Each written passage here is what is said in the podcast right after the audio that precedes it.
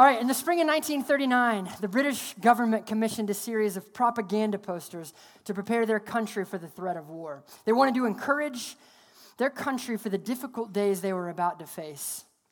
The Ministry of, of Information eventually settled on three designs. They were very simple layouts, they had a crown and uh, some text. First two posters had a very victorious tone, and they were widely distributed throughout the country in the fall of 39 when the war began. They encouraged their countrymen to stand up in the face of danger. They simply read, Your courage, your cheerfulness, your resolution will bring us victory. Freedom is in peril. Defend it with all your might. Those were the first two. The third poster was never released. They, it had a slightly different tone, and so they only intended to release this third poster if Germany made a land invasion on England. And because that never happened, Third poster was never released. They printed two and a half million copies of it, but the uh, war effort needed recycled paper desperately, so they shipped all the posters to be recycled, and it quietly faded into oblivion. Until the year 2000, when the owners of a secondhand bookstore in northern England were opening a box of books that they had received from an auction, and they found a, like one of the few remaining copies of this poster. It simply read, Keep calm and carry on. They liked it so much that they hung it in their office or their bookstore. They framed it and hung it up. Needless to say, this has done quite well for them. Huh? Wouldn't you agree? It's ironic because this is kind of like a, a 20th century relic. It's like an icon of the 20th century, and it was never seen in the 20th century. It has found quite a home, though, in the 21st century. This poster is literally everywhere. Everywhere you look, keep calm and something. Do whatever you like. Keep calm and do that. Um, we even have it in our children's ministry. You, how many of you have the children's ministry shirt? Keep calm and remember I was made for this. There's literally nothing flashy about the design simple crown, simple text.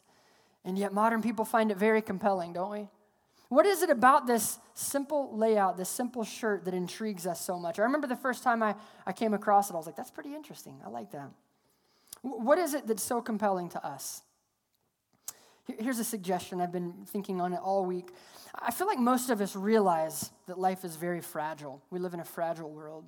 We know that life can change in a second. And we saw that on September 11th, 2001. We woke up, we had breakfast, it was a normal day, and by lunch, we lived in a different world. Everything changed overnight, it just, it just changed. We know that if something happened this afternoon, our country could be at war tonight. Life is fragile. We don't like to think about that. We'd rather numb ourselves with entertainment and keep ourselves busy than to think, oh my goodness, things could fall apart quickly. We see Hurricane Patricia come out of nowhere and slam into the coast of Mexico. And we're just wondering when will it be our turn to pick up the pieces? We know that a, a phone call or a knock on the door or a diagnosis could absolutely change our lives in a second. Life is fragile, and I think all of us are very aware of that. What we don't know, however, and what we're not aware of, is how we would respond if we do get the phone call. If life does change, how would we handle it? Are we prepared? Would we, would we crumble? Would we fall apart? Would we despair, or we would, would we keep, on, keep calm and carry on, keep pressing on? Maybe some of you came in this room this morning and your life has fallen apart and your life has been turned inside out and you're trying to pick up the pieces. And maybe you're looking for ways to respond to that. Or maybe you just need encouragement to keep responding well, to keep having faith. Fortunately, that's the third that's the question that Habakkuk is answering in the third and final chapter of his short prophecy. So if you have your Bible, I want to invite you to turn to Habakkuk chapter 3. The question that Habakkuk will answer, really in the whole book, but specifically in this third chapter, is how should the people of God respond to tragedy? How should we respond to adversity? And so, if you have your Bible, make your way there. It'll take you a while if you just try to find it on your own. If you go to Mark and go back six books, you'll find it. That's the easiest way. Pastor Scott is on the second leg of his two week vacation, so we've taken a brief break from the study of Mark's gospel to study this minor prophet in Habakkuk. So, Make your way there and go to the third chapter. As you're uh, turning there, let me try to summarize the first two chapters. If you weren't here last week, you'll need to know what happened in the first two chapters to get a good idea of how to process and interpret the third chapter. The first two chapters are essentially a four part conversation between God and Habakkuk the prophet. Habakkuk is a frustrated man because he's living in a very sinful and perverted country. And he wants God to do something about it. So the book begins with this lament God, where are you? How long? How long, O oh Lord, will you make me put up with this? Aren't you going to do anything about it? Second part of the conversation, God says, Of course. Of course, I'm going to do something about it. I, I see, I hear the injustices, and I have a brilliant plan. You ready? Babylon is coming to destroy you. That's not cool. Habakkuk did not like that. So, the third part of the outline of last week that we looked at, Habakkuk says, Time out, that's not right. You're a holy God, you are pure. How can you let a very wicked nation judge a kind of wicked nation? We're just kind of wicked, we're not that wicked yet. That was his, that was his complaint at the end of chapter one. And so he climbs up onto the watchtower to wait for God's response. It was a lot of theological tension, and he's waiting for God. God will reassure him in chapter 2. And his, transfer, his response will absolutely transform this frustrated prophet. Key verse in this entire book, and as some have even said the entire Bible, is Habakkuk 2, verse 4. Behold, his soul is puffed up. It's not upright within him, but the righteous shall live by his faith. Habakkuk's worried about God's plan, and God says, Habakkuk, don't worry about Babylon. They're wicked, they are under my wrath. You cannot build a sustainable life of injustice on this planet. I will not let it happen. Justice is woven into the fabric of our universe.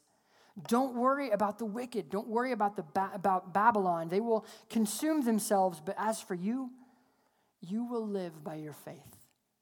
Renounce your own resources, renounce your strength, and turn to God in faith. And that response absolutely transformed Habakkuk. He was a new man. Nothing else had changed. Think about that.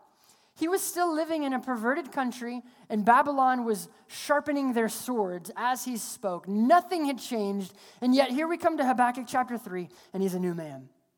He had faith. He was ready to, to face the worst, he was prepared for adversity. And so in chapter 3, he penned one of the greatest statements of faith that our world has ever known. Simply beautiful and astounding. How do the people of God prepare for adversity? This is how. He's going to explain in vivid detail in chapter 3. We're going to read the entire chapter this morning. It's a little bit longer, so buckle up for this one. It's, it's 19 verses, um, but it's a beautiful and stunning prayer. Let's read it together. Habakkuk chapter 3, verse 1. A prayer of Habakkuk the prophet according to Shigionoth. O Lord, I have heard the report of you, and your work, O Lord, do I fear. In the midst of the years, revive it. In the midst of the years, make it known. In wrath, remember mercy. God came from Teman, and the Holy One from Mount Paran. His splendor covered the heavens, and the earth was full of his praise. Selah. His brightness was like the light. His rays, rays flashed from his hands, and there he veiled his power. Before him went pestilence, and plague followed at his heels. He stood and measured the earth. He looked and shook the nations. Then the eternal mountains were scattered, the everlasting hills sank low. His were the everlasting ways. I saw the tents of Cushan in affliction. The curtains of the land of Midian did tremble. Was your wrath against the rivers, O Lord? Was your anger against the rivers or your indignation against the sea when you rode on your horses on your chariots of salvation? You stripped the sheath from your bow, calling for many arrows. Selah. You split the earth with rivers, the mountains saw you and wreathed. The raging water swept on, the deep gave forth its voice, it lifted its hands on high. The sun and the moon stood still in their place at the light of your arrows as they sped at the flash of your glittering spear. You marched through the earth in fury, you threshed the nations in anger. You went out for the salvation of your people, for the salvation of your anointed. You crushed the heads of the house of the wicked, laying him bare from thigh to neck. Selah. You pierced with his own arrows the heads of his warriors, who came like a whirlwind to scatter me, rejoicing as if as if to devour the poor in secret. You trampled the sea with your horses, the surging of mighty waters. I hear, and my body trembles. My lips quiver at the sound. Rottenness enters into my bones, and my legs tremble beneath me. Yet I will quietly wait for the day of trouble to come upon those who invade us. Though the fig tree should not blossom, nor fruit be on the vines, the produce of the olive fail, and the fields yield no food, the flocks be cut off from the fold, and there be no herd in the stalls, yet I will rejoice in the Lord. I will take joy in the God of my salvation. God, the Lord, is my strength. He makes my feet like the deer's. He makes me tread on my high places to the choir master with stringed instruments. Let's pray. Thank you for your word, God. May it speak to us in a fresh way this morning. We need to hear this text today. I pray that our hearts are open now to respond to your word, to receive it with joy. In Christ's name we pray. Amen. This is a long prayer, very long prayer, and it's uh, a little hard to follow, so let me break it up. As far as I can see, there are three movements. He's concerned with the past, the present, and the future in this, in this prayer. He's going to start with the present. He'll begin by asking God to work in his own day, like he had in the past. Then he's going to move to the past. Because of this, he's going to remember God's work in the past. And in light of God's actions in the past, he's going to look to the future and rejoice in God no matter what happens. So here's the outline Habakkuk requested for God to work in his own day, verses 1 to 2. Habakkuk remembered God's work in the past, verses 3 to 15. And Habakkuk rejoiced in God regardless of the future. I promise I didn't look for R's, they just came. so, three R's Habakkuk requested, he remembered, he rejoiced. It's a bold prayer, it's historically informed, and it shows us to have faith in the midst of calamity. So let's dig in. Let's start with Habakkuk's request for God to work in his own day. The first section in verse 1, if you look at verse 1, it says, The prayer of Habakkuk the prophet, according to Shigionoth. We're trained to buzz right past these. We see that inscription and we're like, all right, let's get to the meat. Let's get to the good stuff. But actually, this is pretty key to our interpretation. Here's why we're told it's a prayer. Do you remember how the whole book started? Look at Habakkuk 1, verse 1. The oracle that Habakkuk saw, that's also translated burden. I said, I said that last week, the burden of Habakkuk the prophet. He was a frustrated man last week, and I suggested last week that lament is an entirely appropriate way for the people of God to come to God. We can lament like Habakkuk did. If you have a burden, if you have tears, you can bring it to God. That's what Habakkuk did. The scriptures invite us to lament and to cry out, How long, O God? Why is it like this? But I, I, suppose I should follow that train of thought a little bit. You should know that almost every lament in the Bible turns. Start with lament, and they almost always end with praise. There's a transformation that happens when the people of God lament. There is a time to lament and cry out to God.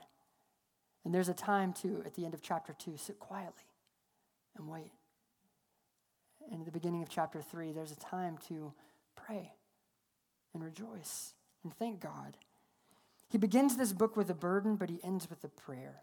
This is Habakkuk's journey from frustration to faith. And so we get to Habakkuk 3, we find out this is a new man. Second, it's important because it was written according to Shigionoth. And you're like, really? That's important? kind of, yes. Now, we don't really know what a Shigionoth is, and I don't even know if I'm saying that right, so you can say objection if I'm saying it wrong. But we do know that it's some sort of a musical notation. It's also in Psalm 7. And it's, we know that it's a song because throughout there's musical notations. Selah is throughout the poem. And at the end, it's written for the choir director on the strings. On the strings. You got that? So it's written for the choir master. This is significant. It's written like a psalm, isn't it? It's written like a song. This is significant because it shows us that Habakkuk is not simply journaling to himself. He's not writing out his own statement of faith. He's writing out our statement of faith. He's writing corporate worship here. He's giving the people of God something to hold on to as they make their way to Babylon. He's giving them a song to sing. This is a brilliant strategy because you know very well that music has a way of getting into your bones. You ever have those days where you just sing a song over and over and over and you're like, I just got to go buy that on iTunes now. I got to I got to listen to that song. Music has a way of getting into our soul and changing us and moving us in a way that sentences can't. That's why we gather every week to sing and to retell the story of God with our voices and kind of tap our feet and move a little bit because it gets into our souls. Music does. One, one, one author said that music has a privileged channel into our imaginations. I love that. And so he's writing this song to give to his people as they walk to Babylon and as they live in a foreign country for 70 years. Unfortunately, we've lost the tune. I would have loved to have heard the tune of this song, but we do have the lyrics. And so when he begins to pray and when he begins to compose this prayer, he's going to ask for two things for his current generation. Here, here they are. First, he wants God to act again like he did in the past. He wants God to show up. In the midst of the years, revive your work, God. In the midst of the years, make it known. Work again. What a great prayer. God, we've heard the stories, and we know, and we believe that you have done great things for your people. And here we are in a mess, and we need you now more than ever. We've heard the stories. We'd like to experience the stories. Revive your works. What a great prayer. Habakkuk is inviting us. This is corporate worship. He's inviting the people of God to pray this prayer. Do you pray that? God, show up, please. We know who you are. We know that you're good. Revive your works, make them known again. But you have to notice that as soon as he prays this prayer, and as you pray this prayer, make sure that you follow it with what Habakkuk followed it with. In wrath, remember mercy. He's inviting God to come back like he has in the past, but he knows that when God shows up, God always shows up in wrath. He comes in justice because we're a sinful people. We're perverted. We can't stand before a powerful and a holy God. And Habakkuk knew that, and so he says, Come, revive your works again. And when you come, remember mercy. Please be merciful to us. We need you now more than ever, but when you come, be gentle. Spare us. Modern Christians want to take away the wrath of God. It's an impulse that we've been fighting for a long time. Actually, it was the first lie that Adam and Eve b- believed in the garden. You will not die. We've been trying to take away the wrath of God ever since. I understand that impulse to take away the wrath of God. We don't love this doctrine. I'm sure Habakkuk didn't love it, but at least he acknowledged it. And as he acknowledged it, he could pray, In wrath, remember mercy. Remember mercy. We know that you're holy, and we know that we cannot stand in your presence, but would you be merciful to us? If you can't say that prayer, in wrath, remember mercy, you'll never understand the gospel. That prayer is the key to understanding the gospel. Lord, you are holy, and we're not. Be merciful. You see, on Good Friday, God came in all of his wrath. But in mercy, he put all of his wrath on the head of his beloved son, Jesus, instead of us.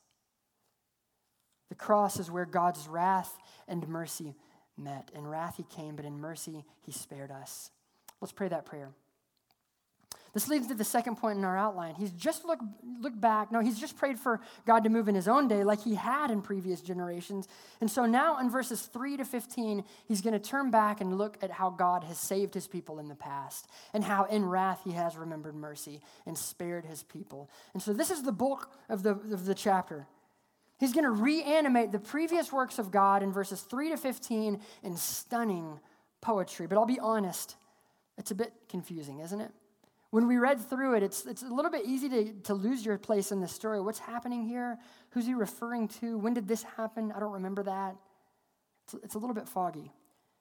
The picture he paints of God is a little bit unfamiliar to modern minds. God's riding on the cloud. He's coming down and splitting the earth. We're, we're just not used to talking about God like that. Let's read verses 3 to 5 again. I'm not going to read the entire text, but let's just get a feel for it. God came from Teman and the Holy One from Mount Paran. His splendor covered the heavens, and the earth was full of his praise, Selah. His brightness was like the light, rays flashed from his hand, and there he veiled his power. Before him went pestilence, and plague followed at his heels. What's he doing here? What is he trying to do? Whenever I've read Habakkuk 3 in the past, this passage seemed a little bit obscure. The first two verses, what we just covered, I love those. The last three, some of my favorite in the entire Bible.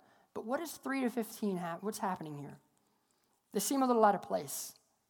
Here's what's going on Habakkuk is describing the Exodus and the Canaanite conquest.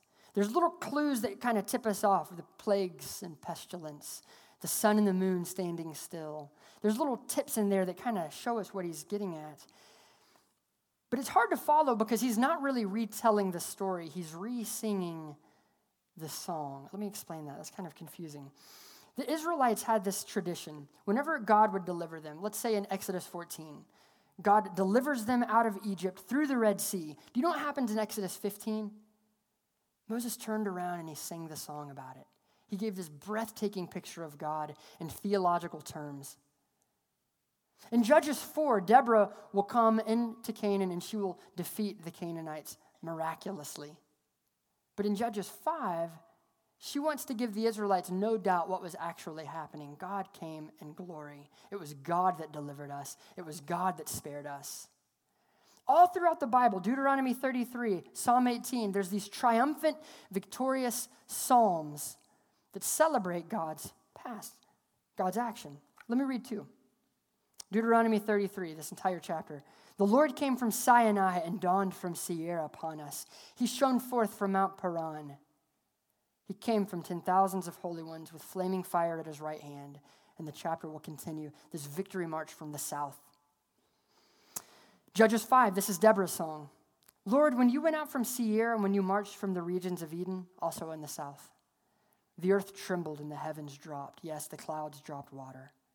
And so when Habakkuk began these poem, his poem with these words, God came from Teman and from Mount Paran, he came, his audience would have known he's singing the victory march. This beautiful triumphant march from the south that the Israelites constantly tapped into and constantly sang. Habakkuk is singing that song. This leads to the question why?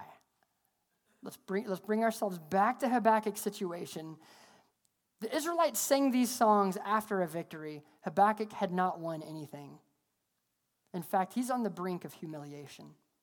He's on the brink of one of the darkest days in his country's existence. Babylon was preparing their battle from the north, their victory march from the north. Why is he singing of God's victory march from the south?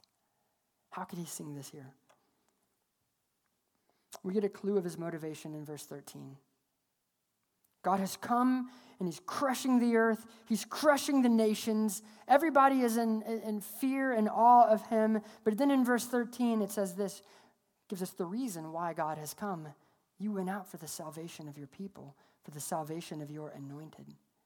You crushed the head of the house of the wicked, laying him bare from thigh to neck. How did Israel escape Egypt? God delivered them. How did the Israelites defeat Canaan? God delivered them, God handed them over. And, the, and, and, throughout the Old Testament, the Israelites sang these victory songs. It was God that did it, it was God that did it. He comes out for the salvation of his chosen. And in the midst of this dark day, Habakkuk renews his faith by remembering God's previous actions. You have come for the salvation of your people. You'll do it again. I trust you. This leads us to the third part of his outline. He's renewed in this moment. He comes out of this vision, and in verse 16, he will look to the future and give us some stunning, remarkable language of what's happening now. Go to 16. At this moment, he's deeply shaken. He's had this tremendous vision of God, and he's considered the awesome works of God in the past, how he brought them out of Egypt and brought them into Canaan. The sun and the moon stood still. He'd split the earth and shaken the nations, and he was terrified. This had shaken him up. Listen to him in verse 16. I hear and my body trembles. My lips quiver at the sound. Rottenness enters into my bones. My legs tremble beneath me. Yet I will quietly wait for the day of trouble to come upon the people who invade us. This vision that Habakkuk had just seen of God made him sick. Like his lips were shaking and his bones turned to jelly. His legs failed him. He's crumpled on the ground. Why did he have this reaction? Because he saw God's power and it made him tremble. This is what the fear of the Lord looks like. The fear of the Lord. At the beginning of uh, in verse 2, "Oh Lord, I have heard the report of you and I fear." This is what it means to fear God. Your body trembles, your lips quiver, your bones turn to mush in front of the presence of Almighty God again, we're quick to just, we're, we're quick to take the sting out of that phrase. What does it mean to fear the Lord? Uh, you just have to have a reverent respect. That's all he needs. No, if you experience God and all of his holiness and all of his power, your bones turn to jelly, like you lose control of your body. That's what the fear of the Lord means. When the biblical authors spoke of the fear of God, this is what they said they lost it, they lost control. And so in verse 16, he's shaking at the reality of God's power and of God's holiness, that this same God that split the earth has come for the salvation of his people, and he's terrified. He's fearing God and I'm convinced that this is the key to his faith. The fear of God fueled Habakkuk's faith. Because when he comes back to reality, did you notice how he spoke of Babylon? I'll just wait for judgment to come on our invaders. I'll just patiently wait here for God to judge the country that's coming to invade us. Calm and reassuring. It's like, wait a minute, Habakkuk, read chapter one. Listen to God's description of Babylon. They are faster than leopards. They're fiercer than the evening wolves. They will have no mercy. They will come into your city. They will kill you and take a few of you away and move on. Yeah, but God shakes the earth with a look. He makes the eternal hills tremble. Babylon is not as frightening. I've lived in the mountains most of my life, but I've never made it to Wiseman's View until this weekend, and I don't know how. If you've not been, it's worth the drive. You walk out into this little path, and, and there's plenty of spectacular views. There's something about the, this view, though. You're hemmed in by Table Rock and by Hawksbill, and it's a beautiful view. And these figures are imposing, and it makes you feel really small and really insignificant to think that these two figures in that gorge have been imposing themselves on our landscape for centuries and centuries and centuries. Long before I was here, those monuments have stood there looking over the mountains. And as I was considering these and worshiping the Lord, I took in Habakkuk's words. They came to mind. God stood and he looked at the earth. He looked and shook the nations. He looked at the nations and they shook. The everlasting mountains were scattered. Can you imagine Table Rock just running at the sight of God? The everlasting hills sank low, Hawksbill just cowering in fear. God's ways were the everlasting ways. With a look, God can melt the hills. In that moment, as I'm staring at these mountains, God felt really big that God can shake these with a look. And in contrast, our problems felt really small. At that moment, ISIS, they didn't seem as horrible to me. What power do they have? Literally, what powers does ISIS have? What, what power does cancer have? Does our enemies have? What power do they have? I think this is behind Jesus' statement in Matthew chapter 10 don't fear those who can kill the body but can't kill the soul. The worst they can do to you is kill you. Rather fear him who can destroy both soul and body in hell.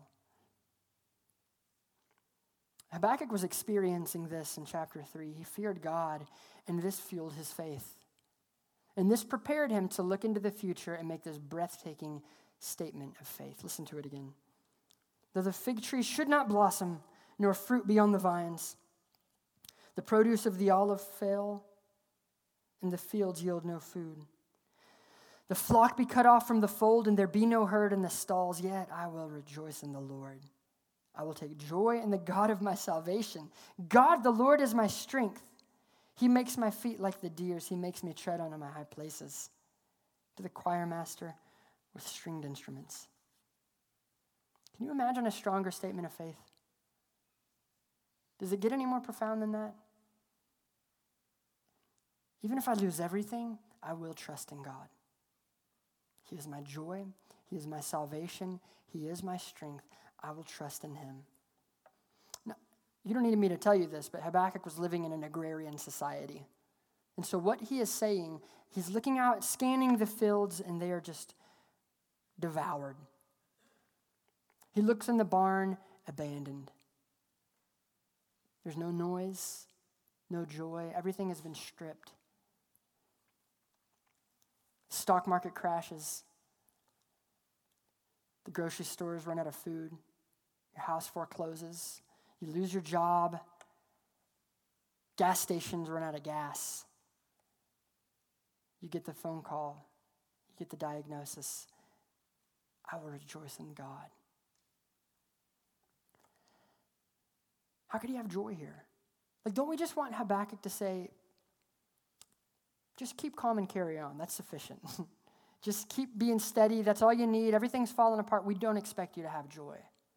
We just expect you to keep your head above water and keep going. No, Habakkuk has joy. How could he dance on the heights like a deer? He was in a treacherous time of life and he's dancing on the heights. Babylon is breathing down their neck and he's dancing on the heights. How? Because joy is the fruit of faith. When you have faith in God and fear God alone, you will inevitably be joyful. God will produce joy. It's the fruit of the Spirit. It's an inevitable response when you walk with the Spirit and you fear God and you have faith in Him. We have nothing left to fear when our faith is in the one who shakes the hills. One of the reasons I think that we have a hard time praying this and making this our own prayer, it seems a little bit too much for us, is because that we've learned and been conditioned to place our faith in results instead of in God. Habakkuk says, My joy, my strength, my salvation is in God. It's not in results, it's in God. If you or a loved one have ever suffered through cancer or another terminal illness, you know how easy it is to place your faith in results. If the MRI comes back good, we have faith. It comes back bad, we need more faith.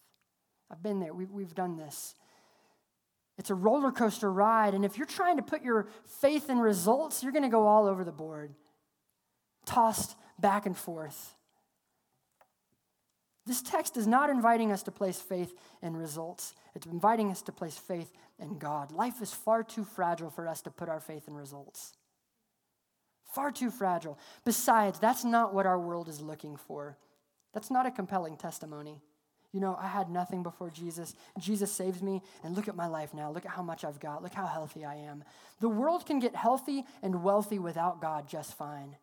They don't need to look to us for our health and wealth. What they need to do is look to us when our health and wealth disappear and falls away. They need to look to a people that say, I rejoice in God. He's my joy. That's what we need, and that's what our world craves. I imagine there's some of you that came in here that are craving that kind of joy, that kind of faith. How? I want to invite you to do exactly what Habakkuk did look to the past. Now, in Habakkuk's time period, he looked to the Exodus. That was his landmark. God has redeemed his people. I know he'll do it again. He's holding on to the Exodus. Brothers and sisters, we get to hold on to the resurrection. We get to hold on to the resurrection. If you are craving that kind of faith, look to the resurrection. This is not the end. The empty grave can give you the strength to face anything imaginable. What if our nation crumbles? Literally, what if I can't get gas? That'll keep you up and having, having panic attacks. What if I can't get gas? This is not my home. I'm a citizen of another country, and thank God the resurrection will get me there. What if we get the phone call or the diagnosis or the knock on the door and everything crumbles because we've lost what we cannot lose? What will get us through? The hope of the resurrection. This is not the end. Don't fear those who can kill the body, fear the one who controls it all. The hope of the resurrection enables us to skip through the most difficult days like a deer skipping through the heights. What a beautiful image. Let's stand in prayer.